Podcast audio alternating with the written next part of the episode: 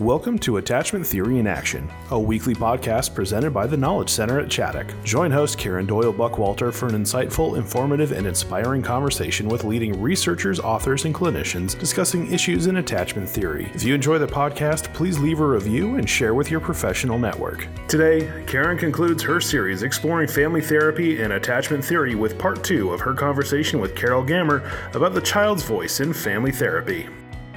Hello, everyone, and welcome back to the Attachment Theory in Action podcast. I'm Karen Doyle Buckwalter, your host, and I'm excited to be with you today as we continue to delve into a special series that we are doing about family systems theory and attachment theory and how we work with entire families and family systems from an attachment based perspective. So, today we are going to be hearing from Carole Gammer and um, she has her PhD in clinical psychology, and she was part of the clinical team of the Child Psychiatric Service of the School of Medicine of Harvard University. And she also directed a treatment center for adolescents in California. However, she has lived in Paris now for many years. She has founded family therapy training institutes in France, Germany, Switzerland, and Spain and has been training family therapists throughout Europe for about 30 years. She has a model of, known as the uh, phase based model of family therapy, and it is widely known and used in Europe. She trains and supervises also at psychiatric hospitals, associations for the prote- protection of childhood and adolescent services, and she has done some services for the handicap as well. She's the president of the Association of Family Therapy by Phases and a member of the European Family Therapy Association. I particularly love, and we will be talking about it today, her book called A Child's Voice in Family Therapy A Systemic Perspective. So I am hoping you will really enjoy this interview, and I will be right back with Dr. Gammer. Supporting children and families who have experienced great loss and endured extreme trauma is a daunting task. At Chaddock, we have the experience and longevity to understand the type of support needed to keep the best and brightest engaged with this work. In January, the Knowledge Center at Chaddock will launch the next session of the Developmental Trauma and Attachment Institute for helpers who seek to be rejuvenated and revitalized in their work with children and families. This type of renewal and confidence is a natural byproduct of gaining specialized knowledge, advanced skills, consultation, guidance, mentorship, and most importantly, being in a community providing the experience of being seen and understood. We have designed an experience and a soft place to land where all of these needs will be met in one central place. For more information on the Developmental Trauma and Attachment Institute, to join the waitlist for more information, or to sign up, visit tkcchaddock.org. Well, hello, everyone, and welcome back to the Attachment Theory in Action podcast. I'm going to be continuing my interview with Dr. Carole Gammer.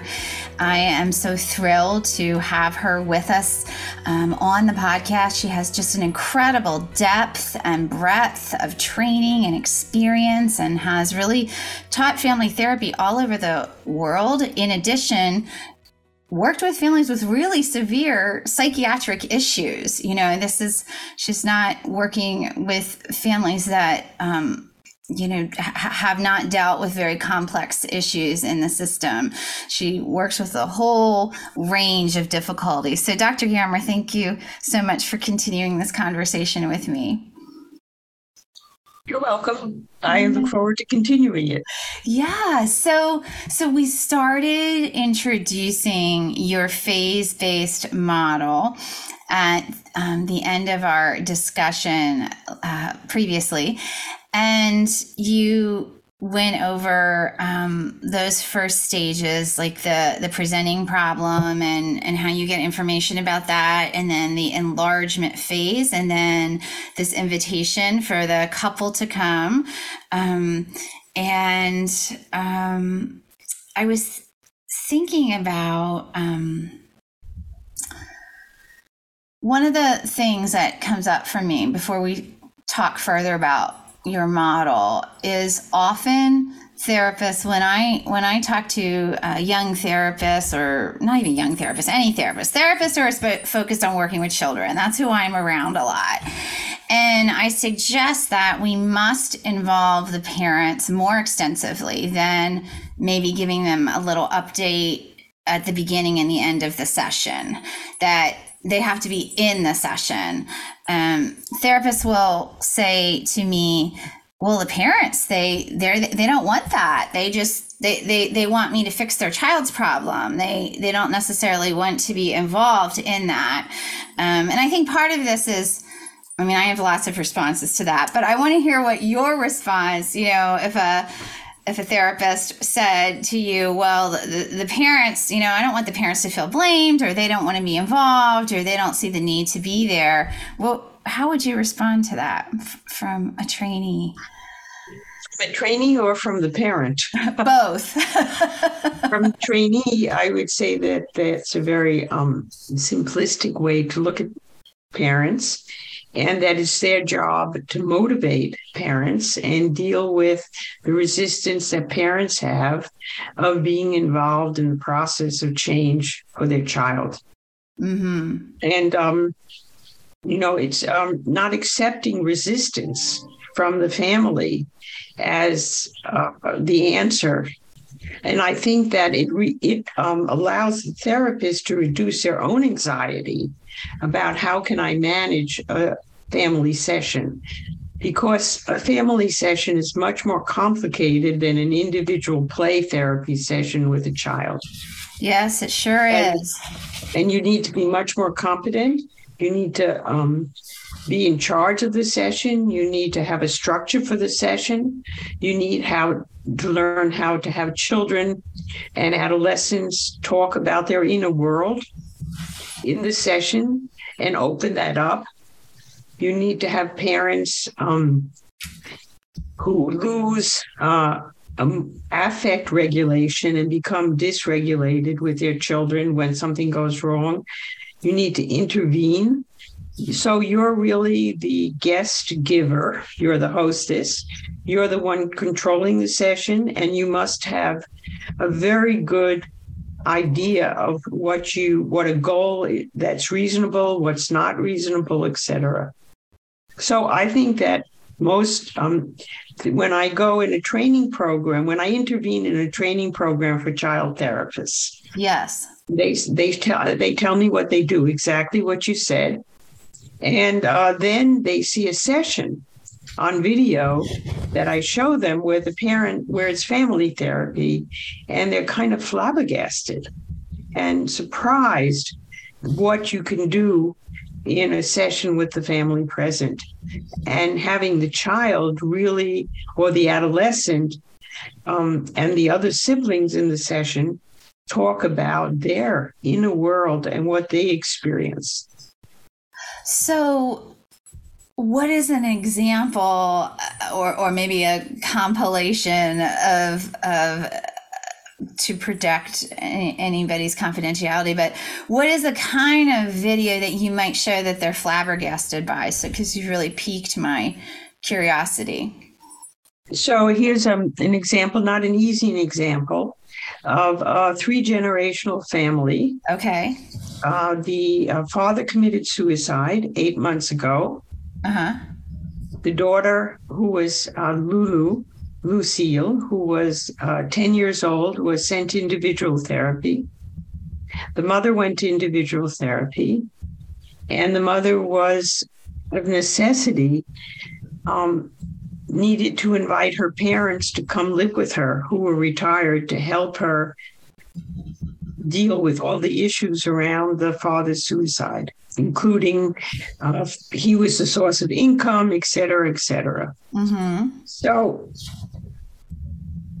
doing the family, the three generational family therapy session, um, the mother was ha- it came out that the mother was having tremendous difficulty uh, creating a secure relationship with her daughter the daughter would uh, uh, not want to speak with her, would close up, would withdraw, had an attitude of dismissing the mother, Mm-hmm. of um, going in her room, shutting the door, and not speaking. And when the uh, grandparents were present, I had them all draw a picture of their family today.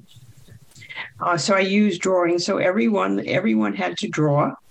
Uh, the grandmother, grandfather, the mother, and Lucille a picture of their family. And then they had to show it. And then the other members of the family would ask them about their picture and how they represented the family. Okay. Yes. So, um, in the um, grandmother's picture drawing, she did not draw her daughter. Her Oh. family was her, her husband, and her granddaughter. And her mother was not present. Mm.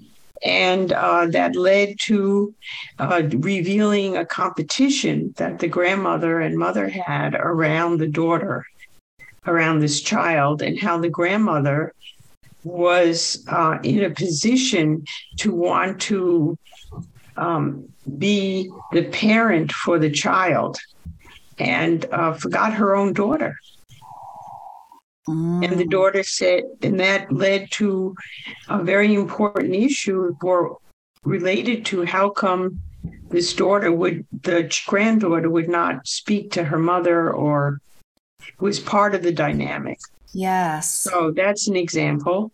Yes. And then over the drawing, the mother, the mother who was actually um, an artist, uh, by the time that everyone else had finished the drawings, the daughter had only drawn two of her cats, her two cats, and no one else.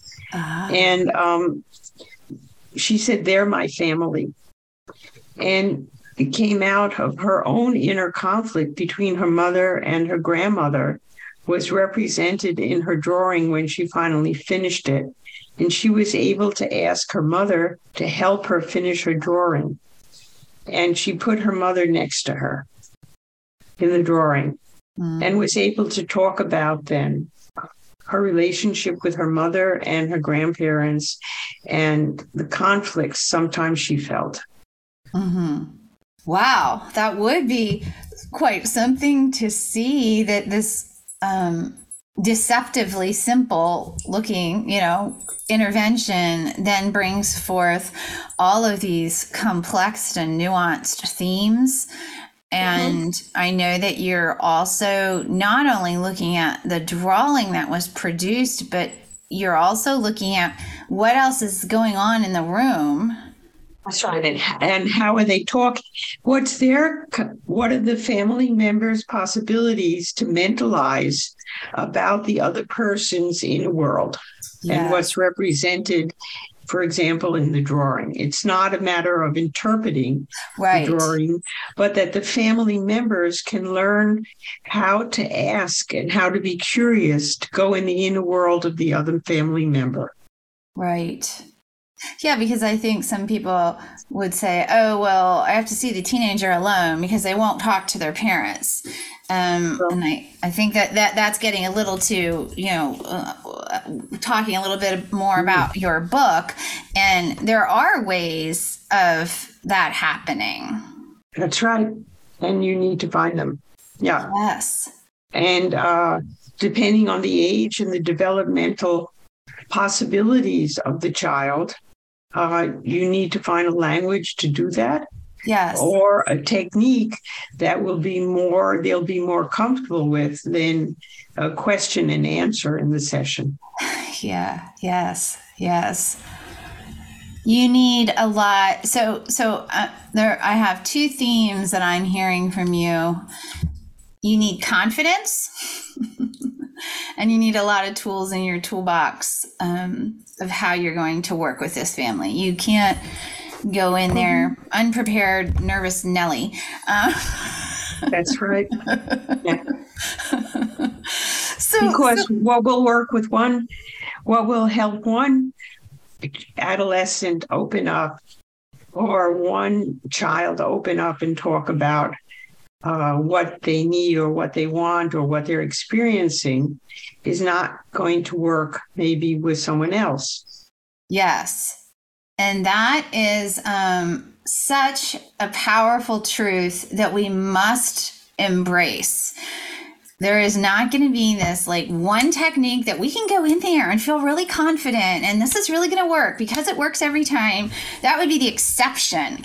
Um, and you know I'm, I'm, thinking back too to how maybe Cloé Madanes or these other family therapists who really sat back and thought about how to orchestrate what would work for this family. They didn't like get out a manual and say we're in stage two so we'll just go that's right. That's right. It's not it's not possible to manualize. Yeah. Yeah yeah and so that requires even more confidence because you're you're you have to go in the moment and yeah. So so let's talk about i want to make sure we have time to talk about your wonderful book specifically the child's voice in family mm-hmm. therapy a systemic perspective. So what writing a book is really difficult um, and this is your second book. So you already knew that it's hard to write a book Yes. so, what made you decide that you wanted to write this book, and what was your vision um, for it? Uh, my vision, my what motivated me to write was years of training and supervising and going into institutions, whether it was within the child justice system where I work, where I trained therapists, yes. or within the uh, psychiatric system, or um, child guidance center, whatever, uh, was that therapists who were family therapists uh, were getting more and more involved in language and how to pose a question was more important and then creating an interaction in between the family members.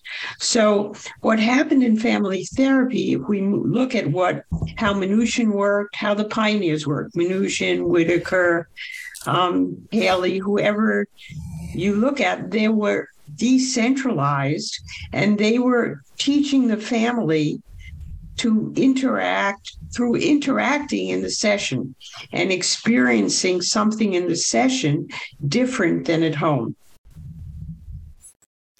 Um, yes. Um, that original um, idea of systemic therapy it wasn't called systemic therapy then it was called family therapy was to create an interaction among family members um, to say to a, to a mother, um, could you please give your child's mouth back to them so that they can tell me what they're thinking? I know you want to be very helpful in explaining what your child's thinking and feeling.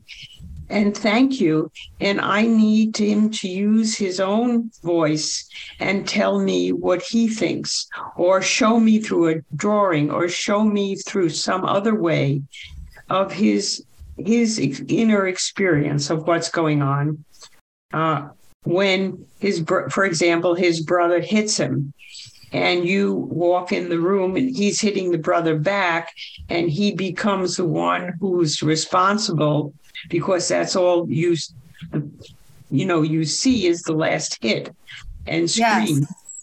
uh, that we you look at that in the session and uh, so that the child can express, each child can express what their innerly, inner experience is, and that you can ask them and understand what they're experiencing and you're what they what you're experiencing. So it's experiential therapy. And yeah. that's why I wrote the book because the therapist be everyone's interaction with the therapist, but they're not interacting with each other. Um, became my main motivation for helping therapists understand how to have a child or an adolescent express their inner voice. Mm. To talk, yeah. Hence to talk the title. About, the child's voice and family therapy. Right. Yeah. You wanted to amplify, you, you wanted to affect the, the, family system when they're sitting with you in a way to amplify voices that weren't being heard. Well, They weren't even being uh, expressed. Yes, and then helping them express it in a more constructive way. Yes. Rather than, like you were saying, this almost like a question and answer back and forth with the therapist. Yeah. That's what you were seeing. Yes. And then, you know, the uh, family therapy moved more and more. Then at the end of the session, the therapist would uh, give them a prescription of what to do yes. rather than helping them develop and experience in the session what the change direction could be. So oh my gosh. one of the so parts good. of my therapy that's very crucial in the session is that they experience what could be a possible change direction. Mm-hmm. And the more it comes from them, the better it is. Yeah. For example, let's take um, emotional dysregulation, affect dysregulation. So okay. there's um, everyone, they're screaming, they're yelling, they're um, uh, being uh, abusive verbally with their voice tone, with their word choice during an argument or a fight. Um, in the session themselves, having them explore how to change that and what they can do to um, become more regulated emotionally so that they're, the other person is able to hear what's going on inside them or even ask them what's going on in you uh, what what are you trying to do when you're yelling at me to, to get out of my room get out of my room and uh, slamming the door mm-hmm. so a lot of um, you're dealing with difficult especially with teenagers and with children also with a lot of anger loneliness um, sadness fear. And um, the part of being a family, of sharing joy or love or having moments of uh, pleasure uh, disappear because of all the stress and difficulties and um, leading to a lot of affect dysregulation. Mm-hmm. Helping them mentalize what's going on in the other person and helping them take their fingers out of their ears. I mean, I've actually had children put their fingers in their ears saying, shut up, shut up, don't talk, you know, in, while the parent is um, not very uh, respectfully talking to them. Yes. I mean, you're really saying, I, I, I, it, it's almost like I have to let what you're saying sink in because it's so different. This idea, which was basic to family therapy, that we're we're having them with the support of the therapist experience something different together. That's right. That goes towards a basis of feeling more secure, um, feeling more themselves learning how to ask questions and be curious about the other person in the family. Mm-hmm. Uh, skills on uh, reflection about oneself and the other. Yes. Because um, I would also say um, this idea you use the phrase give a prescription. And i think what happens is if they if you haven't helped them find something there in your office the prescription fails. That's right. And then they're just then then it's then we're back we're, we're even worse in square one because it's like well i guess this person can't help us either. Yes and um even though the individual child therapist will say they're here for me to heal their child, you know, and give their child a pill uh, through the therapy that will make them be the child or the adolescent I want. to live with. Um, it doesn't work that way. No. A, a lot of people have bought into that way of thinking, though. Goodness. Yes. That's not to say that or very often I have to work hand in hand with a psychiatrist. Yes. Who is giving the appropriate medication that the person needs. Yes. But I have the feedback from the family about the consequences of that medication uh, on the family. I'm not against medication, no. but I'm against, um, I think it's not useful to, at the end of the session, give the family uh, a prescription or an idea of what they need to do to change. Mm-hmm. And that doesn't come from the experience in the therapy room itself. Yes, yes. Well, you know, I'm thinking of the chapter um, in your book on ADHD and you know, I think a lot of people would be like, "What? Family therapy for ADHD? Don't you just like get some medication and you know?" Well, if you're lucky, you get some medication that works, and you don't need family therapy. and, and that there is a group of, of children, and they are lucky, and the families are lucky. Yes, but that's not uh, all the children. Yes. And I think the statistic is around 50% of the children. Medication makes more complications for the family life mm-hmm. and is more difficult to manage. So, mm-hmm. um, not everyone with the same diagnosis will respond in the same way. Mm-hmm. That's right. Yeah. And of course, I see the ones that the psychiatrist sends because the medications uh, not being used or not working or uh, the family you know there's a family where the father's adhd uh, and two or three children are adhd mm-hmm. Mm-hmm. and the mother drinks mm-hmm. mm-hmm. so um, they're more complex uh, situations than just you have one patient who's identified. Yeah. And I, I feel very happy for the families where the medication works. Of course. Yes. Yes. Yeah.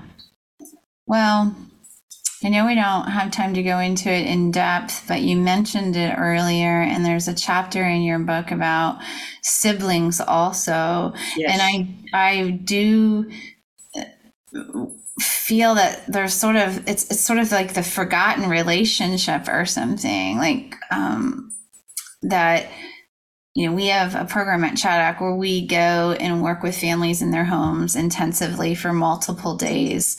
And we always set aside time for one of us to meet alone with the different siblings because they they have a story to tell about what is happening and it's usually very different than the story we're hearing from you know the problem the, the, the identified patient problem child and the parents and i right. thought so many, right.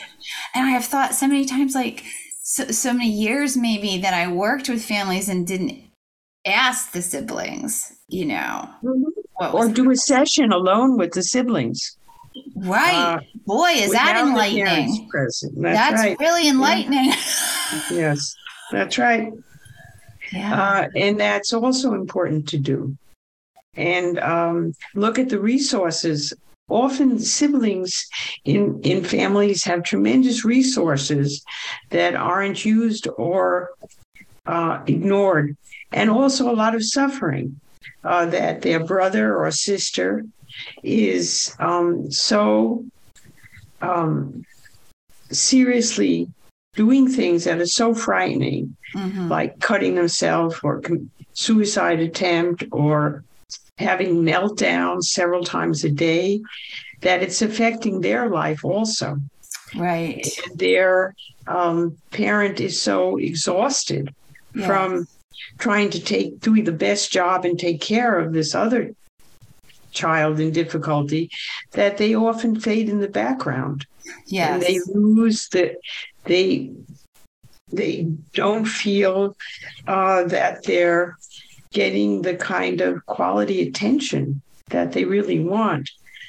or they become also part of the parents and they parent their sister or brother also. Yes. And they have tremendous resources and yes. needs themselves who need to be addressed. Yeah, so true. Well, I could talk to you for much longer, but I see we're at the end of our time. And thankfully, your book is in English. So, you know, yeah. even if we can't come to your workshop and listen in well, French or German, um, yes, the book, yeah. yeah. And I wrote the book that it's readable even for parents as not just therapists. It's a fantastic book. It's really wonderful. Again, it's a child's voice in family therapy, a systemic perspective. We're here with Carole Gammer. Last name is G A M M E R. and would really encourage listeners to look into her beautiful work. Thank you so much for being here with us, Dr. Gammer. Thank you, Karen, for interviewing me also. Thank you for joining us for this edition of Attachment Theory in Action. Please follow our site, tkcchaddock.org, or subscribe wherever you listen to podcasts for future episodes. If you enjoy our podcast, please leave a review and share with your professional network. For additional resources, training opportunities, and blogs, please visit tkcchaddock.org. We hope you'll join us again as we continue to explore the world of adoption, trauma, and attachment theory.